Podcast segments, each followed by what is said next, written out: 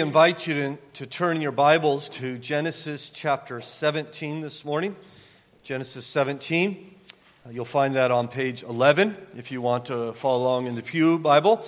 And uh, as we have been doing for a little while, we're just going to do a whole chapter today. And uh, it's, to be honest, it's quite a bit of content here. I'm excited to explore it with you. I think you're going to be helped, and I know I remind you of this almost every week. If you have a copy of God's Word open, you have that in your lap there. Uh, and, and we're going to continually refer back to this passage. It's going to help you to stay engaged and consider the truths in which we're considering. So let me invite you to find your way to Genesis chapter 17. I'll also forewarn you, we're going to, we're to um, do a little bit of theology today, a little, little deep thinking, if that's okay. So hopefully you've had your caffeine and you're ready to go.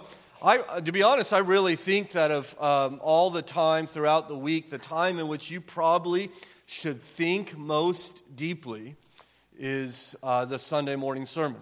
I think that's okay to challenge us, challenge us to think, and so hopefully I'll be clear and we'll follow along and uh, we'll do a little thinking, we'll do a little celebrating, we'll do a little loving the Lord through His Word. It's going to be a great time, isn't it? So, all right, I'm excited. I don't, you may not be, but listen, I, pro- I have much, enough excitement for us all today, so you just kind of borrow from me. Genesis 17, beginning in verse 1. Hear now the word of God. When Abram was 99 years old, the Lord appeared to Abram and said to him, I am God Almighty. Walk before me and be blameless, that I may make my covenant between me and you and multiply you greatly. Then Abram fell on his face, and God said to him, Behold, my covenant is with you and you shall be the father of a multitude of nations. No longer shall your name be called Abram, but your name shall be called Abraham, for I have made you the father of a multitude of nations. I will make you exceedingly fruitful, and I will make you into nations, and kings shall come from you. And I will establish my covenant between me and you and your offspring after you throughout their generations, for an everlasting covenant, to be God to you and to your offspring after you. And I will give to you and your offspring after you the land of your sojournings, all the land of Canaan, for an everlasting possession.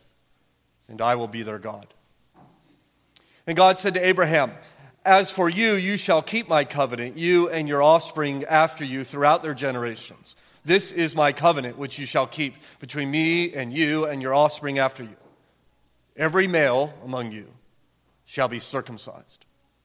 You shall be circumcised in the flesh of your foreskins, and it shall be a sign of the covenant between me and you. He who is eight days old among you shall be circumcised. Every male throughout your generations, whether born in your house or bought with your money from any foreigner who is not of your offspring, both he who is born in your house and he who is bought with your money shall surely be circumcised. So shall my covenant be in your flesh an everlasting covenant. Any uncircumcised male who is not circumcised in the flesh of his foreskin shall be cut off from his people. He has broken my covenant. And God said to Abraham, As for Sarai, your wife, you shall not call her name Sarai, but Sarah shall be her name. I will bless her, and moreover, I will give you a son by her. I will bless her, and she shall become nations. Kings of people shall come from her. Then Abraham fell on his face and laughed and said to himself, Shall a child be born to a man who is a 100 years old? Shall Sarah, who is 90 years old, bear a child? And Abraham said to God, Oh, that Ishmael might live before you. God said, No. But Sarah, your wife, shall bear you a son, and you shall call his name Isaac. I will establish my covenant with him as an everlasting covenant for his offspring after him.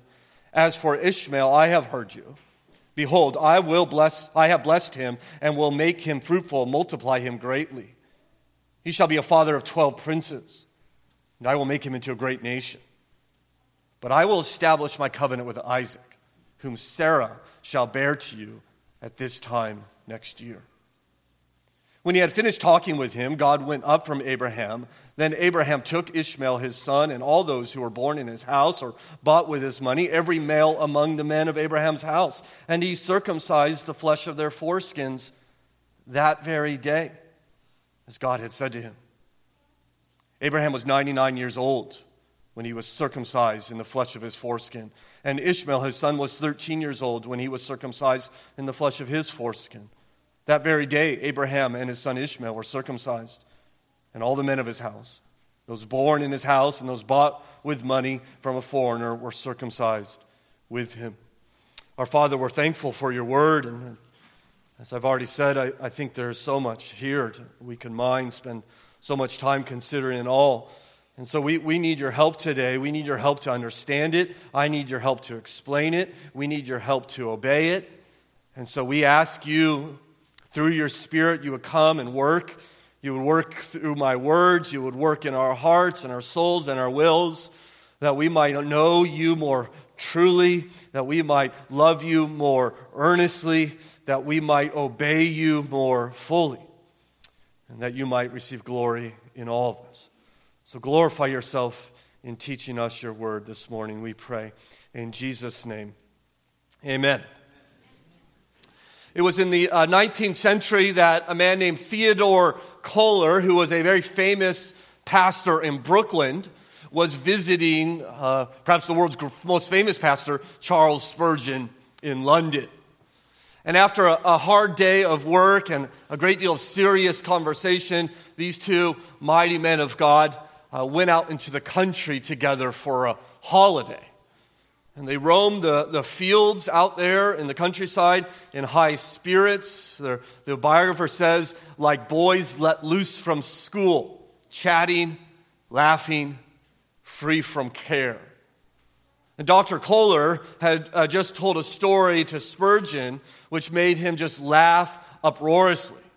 If you know anything about Spurgeon, he loved to laugh, and sometimes he would be preaching his sermon and he would just start laughing, and he is uncontrollable. You didn't know if, if we're done. Should I go home? Is he going to preach some more? Because he would just laugh and laugh and take minutes to gain control of himself. And so there they are out in this field, and Dr. Cuyler's told this story, and Luther has that, that great baritone belly laugh. And then he suddenly turned to Dr. Cuyler and said, Theodore, let's kneel down and thank God for laughter.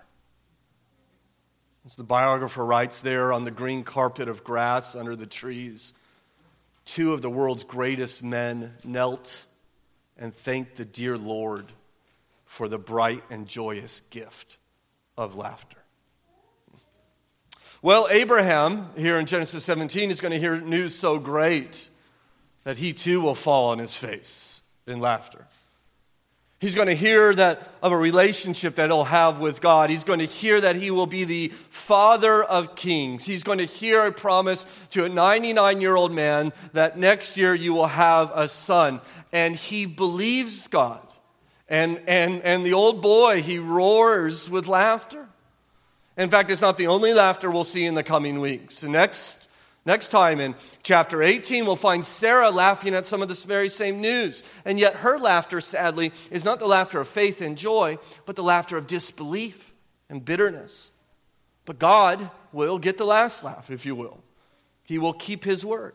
And despite Sarah's disbelief, he will give her a son, bringing Sarah, I think it's in chapter 21, to laughter again, along with many others. In fact, Sarah would say, God has made laughter for me, and everyone who hears will laugh over me. And so she names the son of promise, as instructed by God, laughter. Laughter. Or in Hebrew, Isaac. And, and here we see in this passage, in fact, it's a, it's a, a wonderful passage if we understand it. it. It's actually the birth, many commentators say this is the birth of the people of God in the Old Covenant. Right? If Pentecost is the birth of the people of God in the new covenant, the Genesis 17, when he's given the sign of the covenant, is the birth of the, of the church under the old covenant. And it's here that, that most commentators believe Abraham in Genesis 17 becomes a Jew. This is the start of the Jewish people We know, know, of course, that Abraham is a Babylonian, and he's been called out of the land of, of Ur, or the land of Babylon, there to follow God. And here he receives circumcision, and he takes this sign upon himself. And so we begin with the Jewish people. It all happens, as you know, when God appears to them. You note that in verse 1. When Abram was 99 years old, the Lord appeared to Abram and said to him, I am God Almighty. Walk before me and be blameless.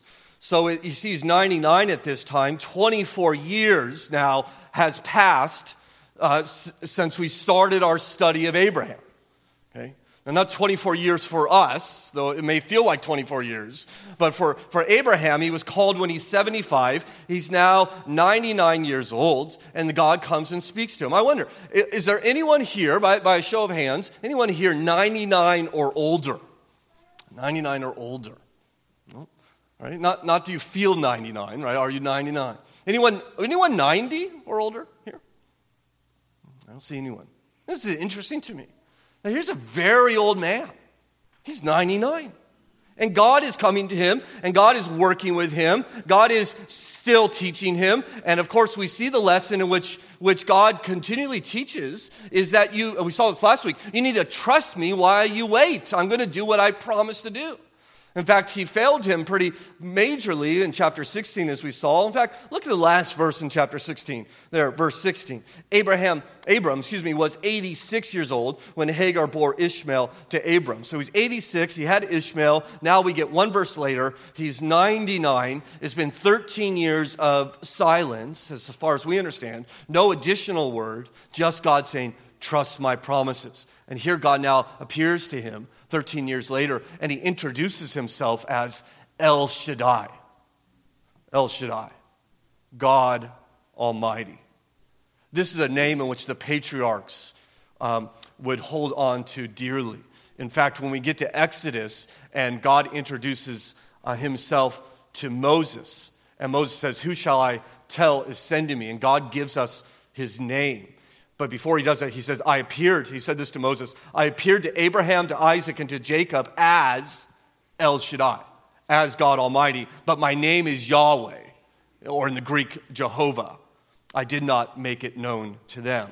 So he comes to, to Abram and he says, I'm El Shaddai, I'm God Almighty. That is, I'm able to do everything that I have promised you. Right? And what has he promised? Well, it's the covenant right? And here he comes to renew that covenant. You see that verse 2 that I may make my covenant between me and you and may multiply you greatly. So God has come, he says, We're going to make a covenant. And you'd be right to say, Wait a second, I thought he already made a covenant with Abraham. So just turn quickly over to chapter 15. You don't even need to turn the page, I don't think. Look in verse 18, I think it is. Um, on, it says, Genesis 15, 18, on that day the Lord made a covenant with Abram. So remember that? That was him passing through the slaughtered animals, and Abraham believed, and it was credited to him as righteousness. God entered into a covenant. And so now we've come to chapter 17, and he says, okay, we're gonna, we're gonna enter into a covenant. Later we'll say, we'll see, he says, we're to renew the covenant. So the question is, why does he come a second time uh, if the covenant's the same? Well, it has been 13 years, right? And we are forgetful people. We forget in like 13 minutes, okay? And and, and so perhaps he's coming just to kind of nurture Abraham's faith. He comes to strengthen him. It might be because of Abram's great failure that we saw in chapter 16. Remember, he sought to fulfill the promises of God, that, the promised son, through sin, through self effort. And, you know, when Abraham took the girlfriend Hagar and, and had a child um, uh, uh, out of sin, out of adultery. And so God may be coming to renew that covenant, just like He did with in the Mosaic covenant. Remember, they worshiped the golden calf, and God comes a second time to them, and He renews that covenant. In other words, God is saying, even though you've sinned, my promises still stand, as we now have said for three consecutive weeks, I think, when we are faithless. He is faithful. Right? And so he's teaching us this. He comes to renew the covenant. And you'll notice that, that the, the covenant has the same core promises. And so, the first aspect of the covenant, point number one this morning, are the covenantal promises, very similar to what we've already seen. In fact, in the first eight verses, God says, I will seven times.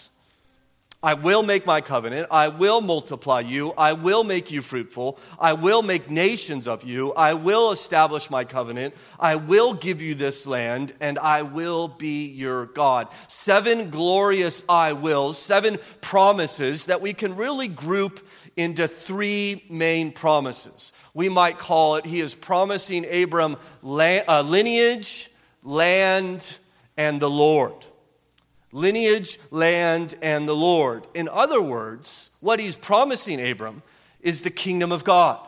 We're gonna, this is gonna be the kingdom of God. Remember, Jesus shows up and he says, immediately begins to preach, and he says, I've come to bring the kingdom of God. It's, that's not a new idea for Jesus. It's not like, okay, we're just throwing everything out from the old covenant and we're just starting brand new. No, what God, through, through Abram, wanted to bring the kingdom of God, we might understand the kingdom of God, as many writers have identified it, as God's people uh, in God's place under God's rule. God's people in God's place under God's rule. That's very similar to what God is promising Abraham here. He's promising him a lineage, that's the people, a land, that's God's place, and a rule, the, uh, the Lord. He's promising a relationship with God. And so I bring this up because I want you to understand what we're studying here in Genesis 17, this covenant with Abraham, isn't tossed aside. So when we, when we read in the New Testament about the new covenant has replaced the old covenant, the old covenant is not the Abrahamic covenant. That's a reference to Sinai. So God, God never replaced the Abrahamic covenant, He fulfilled it. So Jesus comes, and all of the Abrahamic covenant pointed to what Jesus would do. And so this is why Paul would write in Romans 15 Christ became a servant in order to confirm the promises given to the patriarchs. Or as Paul would write elsewhere, all of God's promises find their yes in Jesus. So God made these promises to Abraham, to Isaac, to Jacob, and so forth, and they're answered in Jesus. Jesus comes to actually bring them about. And so this is incredibly relevant to us because the new covenant is just really the fulfillment of the Abrahamic covenant. And so, what are these promises? All right, first of all, lineage. A lineage. You see this in verse 4. Behold, my covenant is with you and you shall be the father of a multitude of nations. No longer shall your name be called Abram, but your name shall be Abraham, for I have made you the father of a multitude of nations. I will make you exceedingly fruitful, and I will make you into nations, and kings shall come from you. So God promises here to multiply him. You see that language? He promises that he will be fruitful. It reminds me, by the way, of God's promise to Adam, or, or command to Adam, be fruitful, multiply. And so it's very important for us to understand when God takes Abraham, we're starting over. He's a, very much a new Adam. Okay, I want you to do exact thing, exact same thing I told Adam. I want you to be fruitful. I want you to multiply. We're still with the same plan. We're going to spread my image all over this world. But this time, instead of being a command, God says, I'm going to do this. Right? I'm taking over. I, I, I, I'm in control. I'm going to do it. And this is God's way of blessing the world. That He says, okay, I'm going to multiply you. I'm going to make you fruitful. In particular, you notice four times, or three times, excuse me, He says, I'm going to make you into nations. Into nations. Not a nation. It's very important but into nations. Verse 4, a multitude of nations. Verse 5, the father of a multitude of nations. Verse 6, I will make you into nations. So, what God is saying here doesn't refer in the physical sense. This is not a reference to Israel. This is not a reference to physical descendants. Israel never became nations. He's speaking of Christians, right? Christians from where? Many nations. So God says, I'm going to start with a covenant with you, and this covenant is going to be extended to those who share your faith from, from all over this world, from all, all, all ethnicities, all nations, which is why Paul says in Romans 4 the promise is according to the grace, oh, excuse me, the promise is according to grace in order to be guaranteed to all Abraham's descendants. Well, who are his descendants? Well, he says not only to the Jews, but also to the Gentiles who share the faith of Abraham, who is the father of us all. As it is written, I have made you into the father of many nations. So you see, the children of Abraham are Jews and Gentiles who share what? Abraham's faith. And they are from where? All nations. They're from everywhere. This is why Paul would write in Galatians 3 if you are Christ, are in Christ, then you are Abraham's offspring, heirs according to the promise. What does that mean? Well, the promises given to Abraham are now given to you. You're the heir. So, thousands of years ago, 4,000 years ago, God comes to this man named Abram and he gives them these promises that would be fulfilled in Jesus and now have an effect on your life in this little town called Hamilton, Virginia in the year 2019. You, if you trust in Christ, then you are Abraham's descendants and you are heirs of these covenantal promises. And I, I, by the way, I think there's a far greater promise than I'm going to make a nation from you. Certainly, he did that, the nation of Israel. God's saying, I'm going to create the church through you. Right? I'm going to change the world from you. This is not about an ethnic lineage. This is about all people of God. And so, of course, God, Israel in the Old Covenant has a very special relationship with God, there is no doubt. But Israel in the Old Covenant is just a shadow pointing to the church in the New Covenant the fulfillment. It's a type of the church that is now fulfilled from all nations. So, what does that mean for us? Well, it means we want nations to come to know Jesus, right? Isn't that what, what we want? This is what we're after. I was so blessed by Pastor Glenn's memorial last night and how people would testify if you know Pastor Glenn at all. You know, this is a man who wants his neighbors and the nations to come to know Christ, to come into this covenant. Right? The, the, the world is, is, is, is ignorant of Jesus. This is why we must give and go and pray. Uh, I prayed earlier today for the Badini Kurds. A little, a, a little people group, about three million people living in northern Iraq. Maybe a few hundred of them have received Christ as their Savior. Man, the Bedini need to be brought in. And that God might use us as a church. Isn't this extraordinary? He might use our lives to bring about the salvation of people who live next door or even around the world. Uh, I'm so thankful for your giving. I'm so thankful that when we closed out the fiscal year of 2018, we had received now six years in a row an excess. We had received an excess of $124,000 that we didn't need. Amen.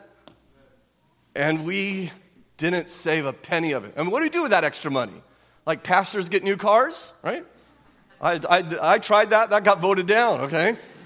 No one, no, no one is, only two people were excited about that, right? Uh, no, 124,000, all of it is sent to local, national, international missions and church planting. Every single penny of it.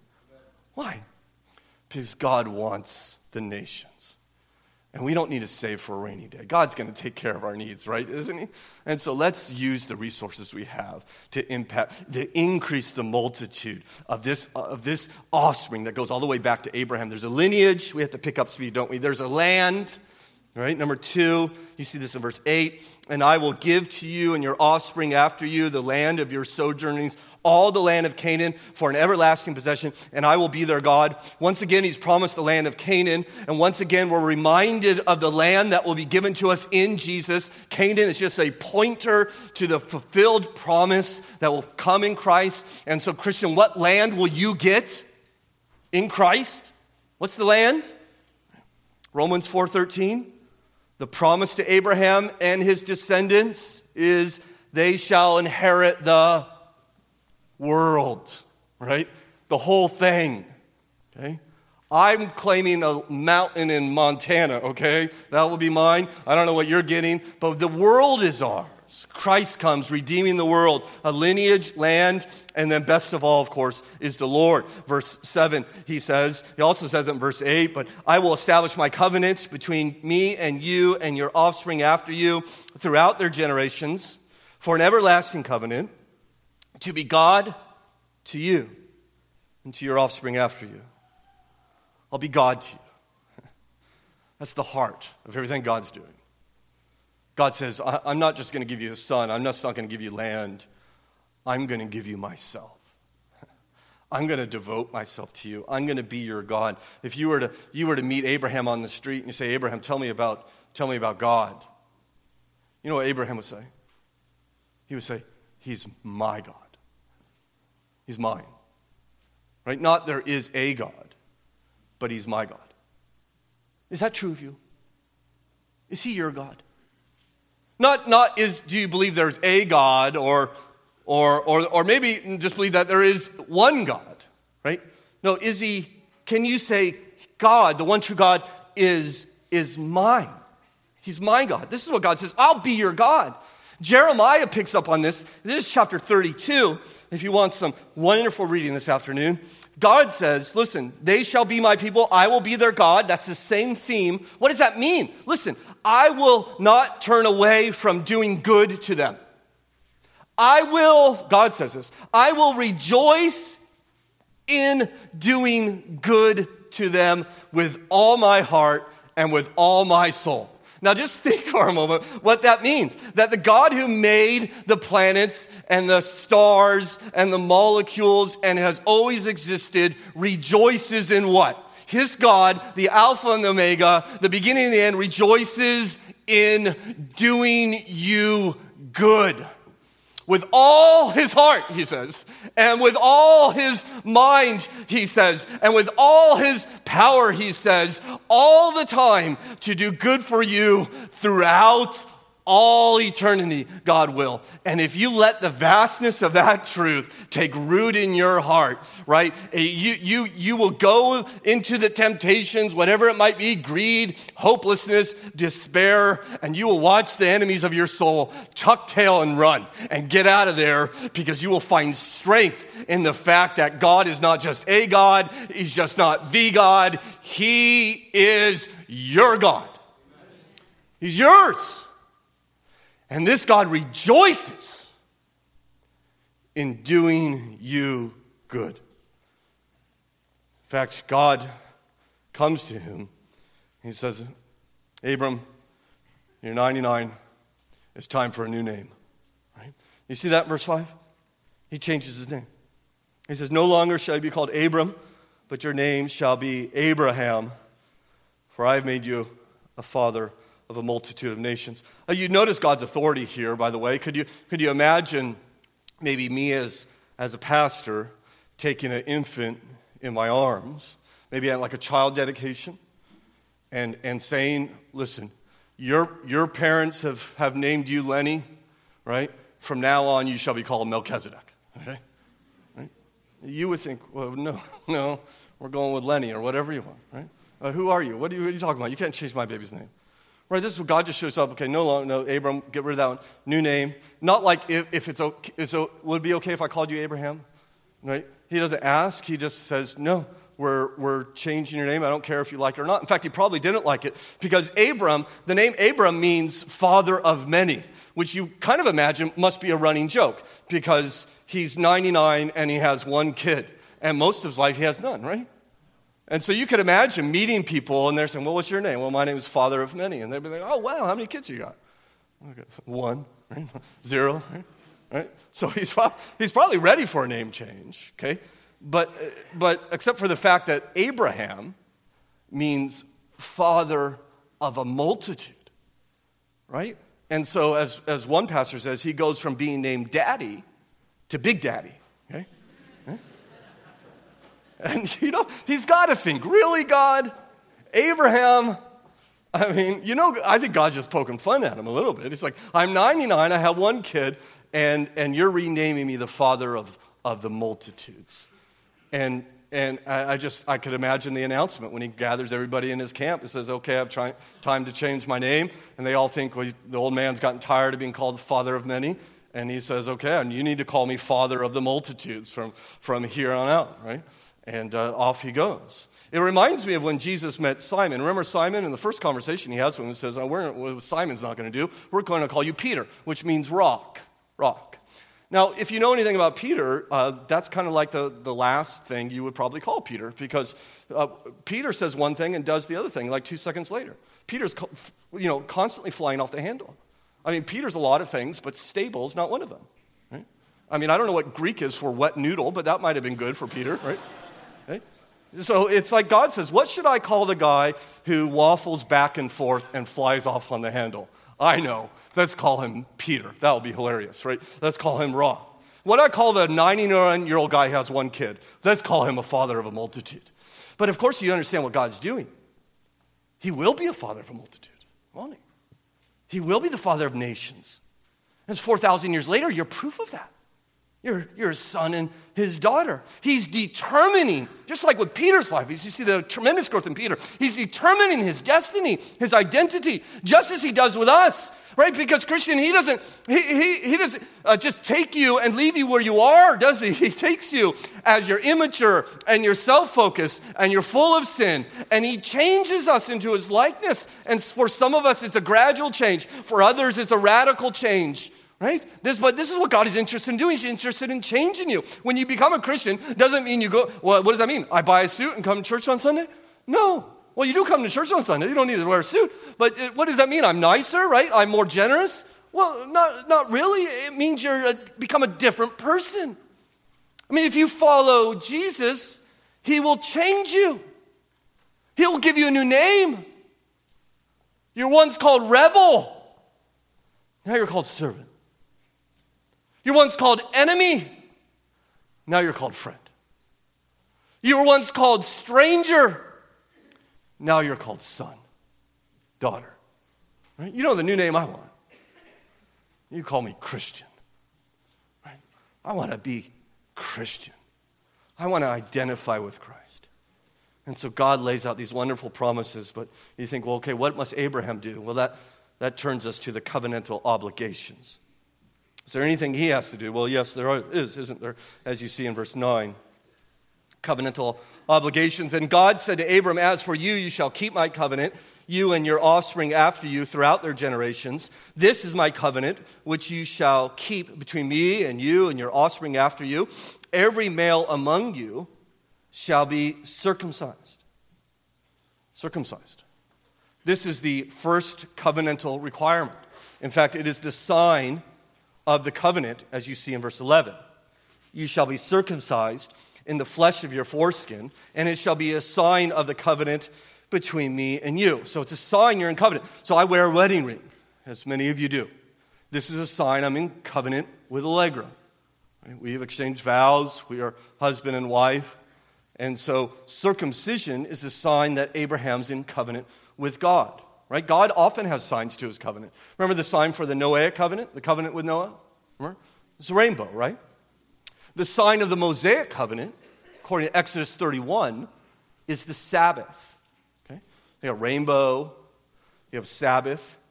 Now, don't you think Abraham wished he got one of those signs? Right? Yeah, right? right?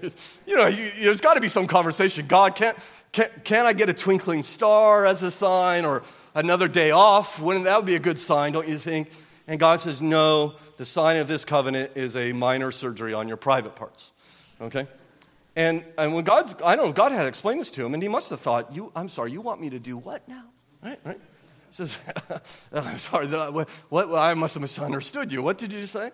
I mean, imagine, imagine, imagine if God came to you, right? And, and he says, listen, if you want to be in a relationship with me and uh, you want to go to heaven, well, um, you, you need to go out back with a flint knife and cut off your foreskin, right? And half of us men would think, you know, heaven's overrated, right? Um, well, not quite sure I want to do that.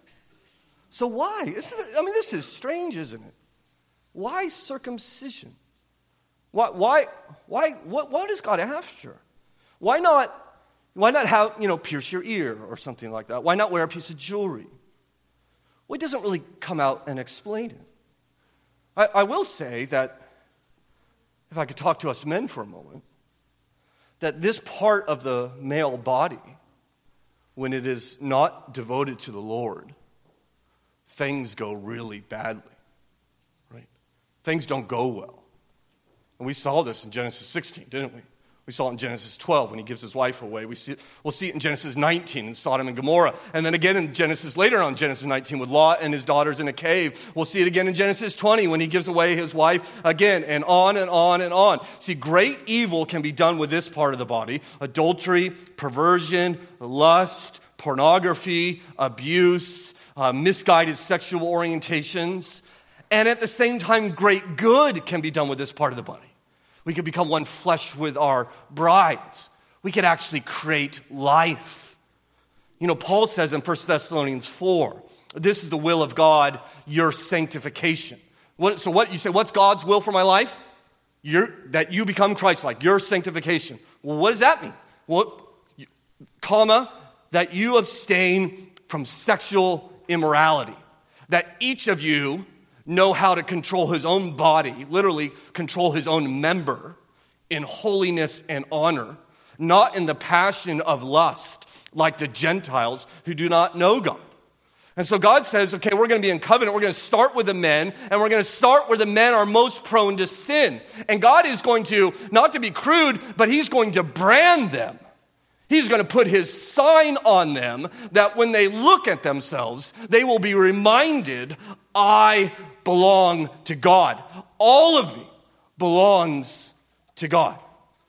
And yet, at the same time, this, this idea of circumcision, just like the whole Abrahamic covenant, points to a deeper reality, doesn't it? That God is not simply interested in the cutting away of the outward flesh, but cutting away of the inward flesh, the sinful nature in our heart. So we'll read in Deuteronomy chapter 10 that we are to circumcise the foreskin of our hearts. And we see this throughout the Old Testament. Deuteronomy 30, the Lord your God will circumcise your heart and the heart of your offspring. Why? So that you will love the Lord your God. So God says, I'm going to do something within you. I'm going to take out the flesh in you. And he calls that the circumcision of the heart. The New Testament picks up on that, changes its name, and calls it being born again or being regenerated. So the circumcision in the heart in the old covenant is synonymous to being born again in the new covenant. Why Paul will write in Colossians 2 In him you were circumcised with a circumcision made without hands, by putting off the body of flesh by the circumcision of Christ. Of Christ. Well, that raises the question then well, what about the sign? What about this sign? Is it still binding on the sons of Abraham, like you and I? Well, look at verse 12. It says, He who is eight days old among you shall be circumcised, every male throughout your generations, whether born in your house or bought with your money from any foreigner who is not of your offspring. Verse 13 Both he who is born in your house and he who is bought with your money shall surely be circumcised, so shall my covenant be in your flesh, an everlasting covenant. Right? So is this, is, oh, is this going to continue forever? In fact, this became a huge debate in the early church. You can read about it many places in the New Testament. Acts 15 is one of those places. And the church got together and they decided that circumcision does not belong in the new covenant. Right? And, and the reason why is, is because it will make missions extremely difficult. Well, I mean, that's what they're encountering. Gentiles are coming to faith. And, and do we require those Gentiles? So we read in Galatians 6:15, for neither circumcision counts for anything nor uncircumcision, but a new creation. So Paul says it's not that circumcision matters. What matters is that you've been transformed, that your heart's been circumcised, that you're a new creation, that you've been born again. So, so the question then rises is there therefore any sign of this new covenant if it's not circumcision? Well, there is, of course. It's baptism. So the circumcision is the sign of the old covenant, baptism is the sign of the new covenant. Baptism is the sign that we've entered into this covenant. Right? It is in baptism that you put on the wedding ring. It's in baptism that you take Christ's name. It's in baptism that henceforth you'll be known as a Christian. This is why we don't baptize babies. Right? You say, well, they circumcise infants, they circumcise them at eight days old. Well, that's right. Because the old covenant, as we'll see when we get to Sinai and Exodus, the old covenant was very much tied to an ethnic lineage. But the new covenant now is tied to faith. And we, we could talk long about that. I know there's about 100 you know, repenting Presbyterians here. So, uh, but you, you, you, read Colossians chapter 2, verses 11 through 13. I think it's very clear the tie between faith and baptism. Baptism is a sign of the covenant that we are God's, just as circumcision was a sign of the Abrahamic covenant that there were gods. You say, well, what if they refuse the covenants, the covenantal sign? Right? Because they had a lot of reasons to say no, thank you. What if they said, no, Well, look in verse 14. Any uncircumcised male who is not circumcised in the flesh of his foreskin shall be cut off from his people. He has broken my covenant. So to refuse the sign was to be a covenant breaker, and God says you are to cut them off. Now, I don't know if you could hear the play on words there, right? Circumcision is simply a compound word, right? Circumference, right? To cut, ar- to be around, and incision, to cut around. That's what circumcision means. And so God says if they will not be cut around, let them be cut off. Right? It's very graphic. He says there's no, no lineage for you, no land, no Lord. It was a big deal if they refused the sign. In fact, you get to Exodus and remember, Moses didn't circumcise his sons. In fact, it wasn't not until his wife Zipporah, she went and she does what the father was told to do. She circumcises his sons, takes their foreskin, and throws it at Moses' feet, right?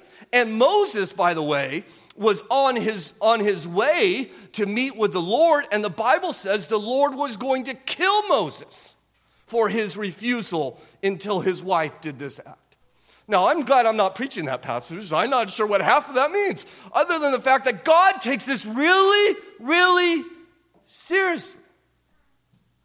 We can't pretend to love God and, and defiantly refuse to do what he says.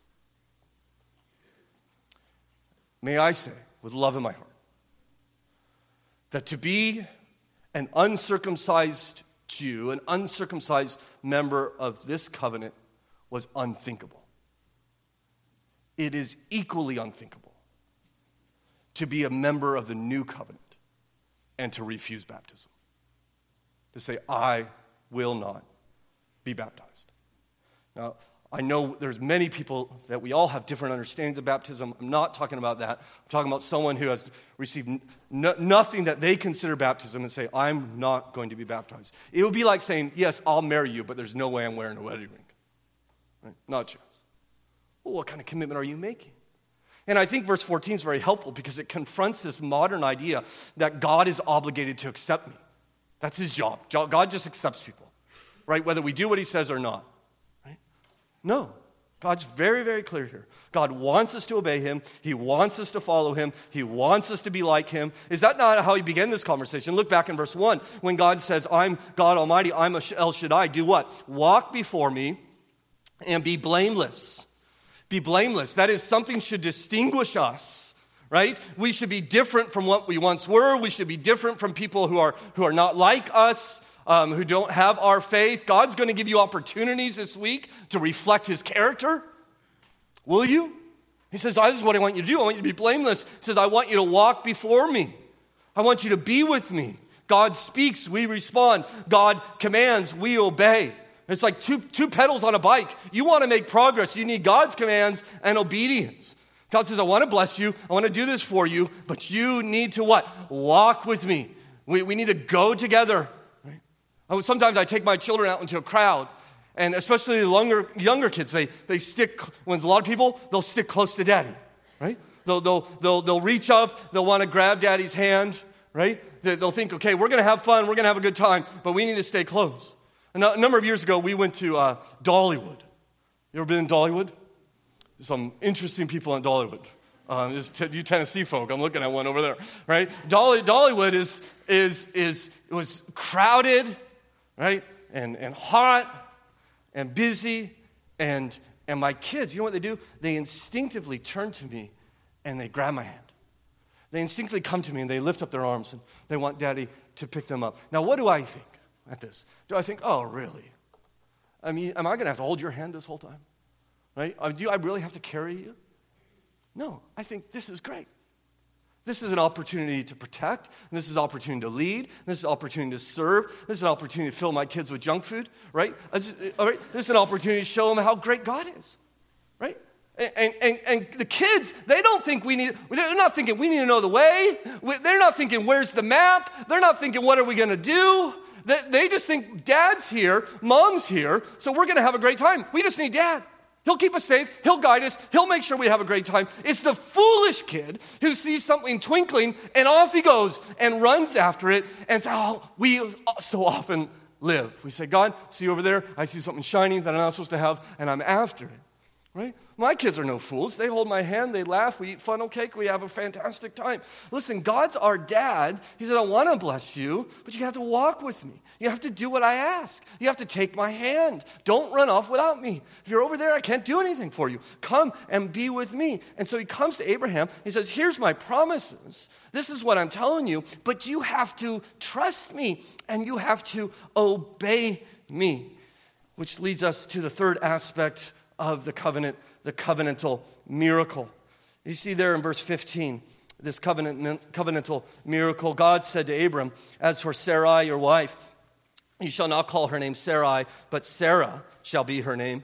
I will bless her, and moreover, I will give you a son by her. I will bless her, and she shall become nations. Kings of people shall come from her. Now, uh, you notice he changes Sarah's name, uh, Sarai, to Sarah. Sarah means princess, and he changes her name because princesses have kings, which is exactly what he says she's going to do in verse 16. In fact, much of these promises are just reiterations, except there's two new elements here. One is that the promised child will not just come from Abraham, but Sarah too. And this must have been their thinking with the whole Hagar thing. That they say, well, God keeps telling you, Abraham, you're going to have a son. He's never said anything about me, Sarah. So maybe I'm the problem. And if you take Hagar, then God could bring about the child of promise. Now, God finally shows up and says, no, no, no. The child of promise is not just coming from Abraham, he's coming from Sarah as well. Right? The old barren woman, in fact, won't just have a son, but a royal dynasty, he says, over many nations. And kings will come from you. We saw this as well in verse 6 that, that I'm going to bring kings and princes from you. That's a wonderful promise from a couple living in a tent out back. That one day you, are going to have kings. Of course, it's pointing forward because her son will have a son who will have a son who will have a son, and one day he'll have a son named King Jesus. Well, how does Abraham re- respond to all this? Well, you notice he falls down and laughs. Verse 17. And then Abraham fell on his face and laughed and said to himself, Shall a child be born to a man who's 100 years old? Shall Sarah, who is 90 years old, bear a child? Right? Now we know from Romans 4, which is a commentary on Genesis 17, that his laugh is not a disbelieving laugh, it's not a scoffing laugh. It's a laughter of faith, a laughter of joy. He believes and he laughs. Uh, in fact, you notice, you notice he, he, he, he bows down right, before the Lord and laughs. Um, in fact, twice now we've seen that he's bowed down. Verse 1, he bowed down. Verse 17, he bowed down. He's worshiping God. God speaks, he responds. That's worship. The biblical response to God's revelation. He's worshiping, and he does so with his body. Okay? I just want you to note that. That, that. that I wonder if we would do well to worship God, not just with our hearts and our minds and our mouths, but with our bodies Right? That's what Abraham's doing. Right? I mean, that's how you, how you respond to the, to the team that you love, right? Right? Hands up high, fist pump, right? Or for some of us, you know, head in the hands uh, after last night, right? It's a rough, rough morning, right? We respond bodily, right, to the teams we love. Maybe you don't like sports. I don't know. You high five if you get the question right on Jeopardy. I don't know what you do, right? We incorporate ourselves physically, don't we? Well, I just wonder, let me just throw this out there. Shouldn't God get a raised hand every now and then? I know that's, uh, we're, we're, we're not those kind of people, are we? Go to Ghana. You all need to go to Ghana. We'll see about raised hands. But uh, maybe not a raised hand, maybe a smile. Maybe God could get a smile every once in a while. Uh, eyes closed, bowing, looking to heaven. You know, these are all ways the Bible invites us to respond to God. That, that, that, that God, God Abraham comes and Abraham bows before the Lord. I've mentioned to you, and you know this, if you're a parent, that you're, especially you dads coming home from work, your homecoming is, is like an event, isn't it? It's a celebration, especially with the little ones. They get so excited when dad's coming home. I have older kids now, and sometimes my older kids, they act like theologians. Um, they, they, they sit on the couch and give a nod of assent to my presence, right? So, so they, they'll nod, I recognize your presence, Father. I mentally agree that you are now here, but but I'm not going to put the phone down, right, or get off the couch. And so what do I do? Uh, listen, I, I want to walk up to them, slap the phone out of their hands, or I want to stand in front of the television. Anybody relate to this? I don't know. And I want to say, listen, I'm your dad. I created you, right? I provide for you, and I want to be embraced. I want you to stand up, walk over, wrap your arms around me. I want you to love me, not just with your mind, but with your body as well. And I'm just asking does God know that Hamilton Baptist Church is excited, is awed, is repentant, is, is something when we gather to worship Him? Don't you want to show your Father you are excited that you're with Him? In fact, Abraham, he bows. He's not put, as one put it, he's not putting on a show, but his delight in God shows. That's what holds so many people back. I don't want to put on a show. Abraham's not putting on a show. He just loves God, and it shows. In fact, they have a conversation there in verse 18. And Abraham said to God, Oh, that Ishmael might live before you. God said, No, but Sarah, your wife, shall bear you a son, and you shall call his name Isaac. I will establish my covenant with him as an everlasting covenant for his offspring after him. So, so the, the son of promise is now named Isaac, as we've already established is Hebrew for laughter. It's a perpetual reminder of the joy of being in covenant with God. You say, what about Ishmael? This is what Abraham, why don't you choose Ishmael? God says, No, I'm not going to choose Ishmael, but I have promises for him, as you see in verse 20. As for Ishmael, I have heard you. Behold, I have blessed him, and I will make him fruitful and multiply him greatly. He shall be a father of 12 princes, and I will make him into a great nation. And so the, the, the, promises to Ishmael are very similar to what God told Adam, very similar to what God told Abraham. I'm going to make him fruitful and multiply him. But the covenant is going to belong through the lineage of Isaac. So the question is why not Ishmael? Why not Ishmael? Well, we don't find out really until we get to the New Testament. Because Isaac is representative of the divine miracle of salvation. He points to that. Ishmael represents seeking after God's blessings by your works, by your self effort. So bringing about God's salvation through our own schemes. Isaac represents salvation by divine power and grace, and therefore we get no credit. So uh, we, we saw there uh, in, uh, in, in verse 17, you know, Abraham says, Listen, we're too old to have a son. We're too old, which is, of course, the exact right time for God to act. Because it's only when human resources are exhausted, when everything seems impossible, right? When it's out of our hands that God works. And so Paul picks up on this in Galatians 4, which was our New Testament reading this morning. He's explaining that we can't be made right before God through human effort. And then all of a sudden he starts talking about Isaac and Ishmael. And he says in verse 42 of Galatians 4 it is written that Abraham had two sons, one by a slave woman and one by a free woman. But the son of the slave woman was born according to the flesh, while the son of the free woman was born through the promise. Now, this may be interpreted allegorically. These women are two covenants. Two covenants. You have two women, two sons, two different ways to seek the same blessings from God.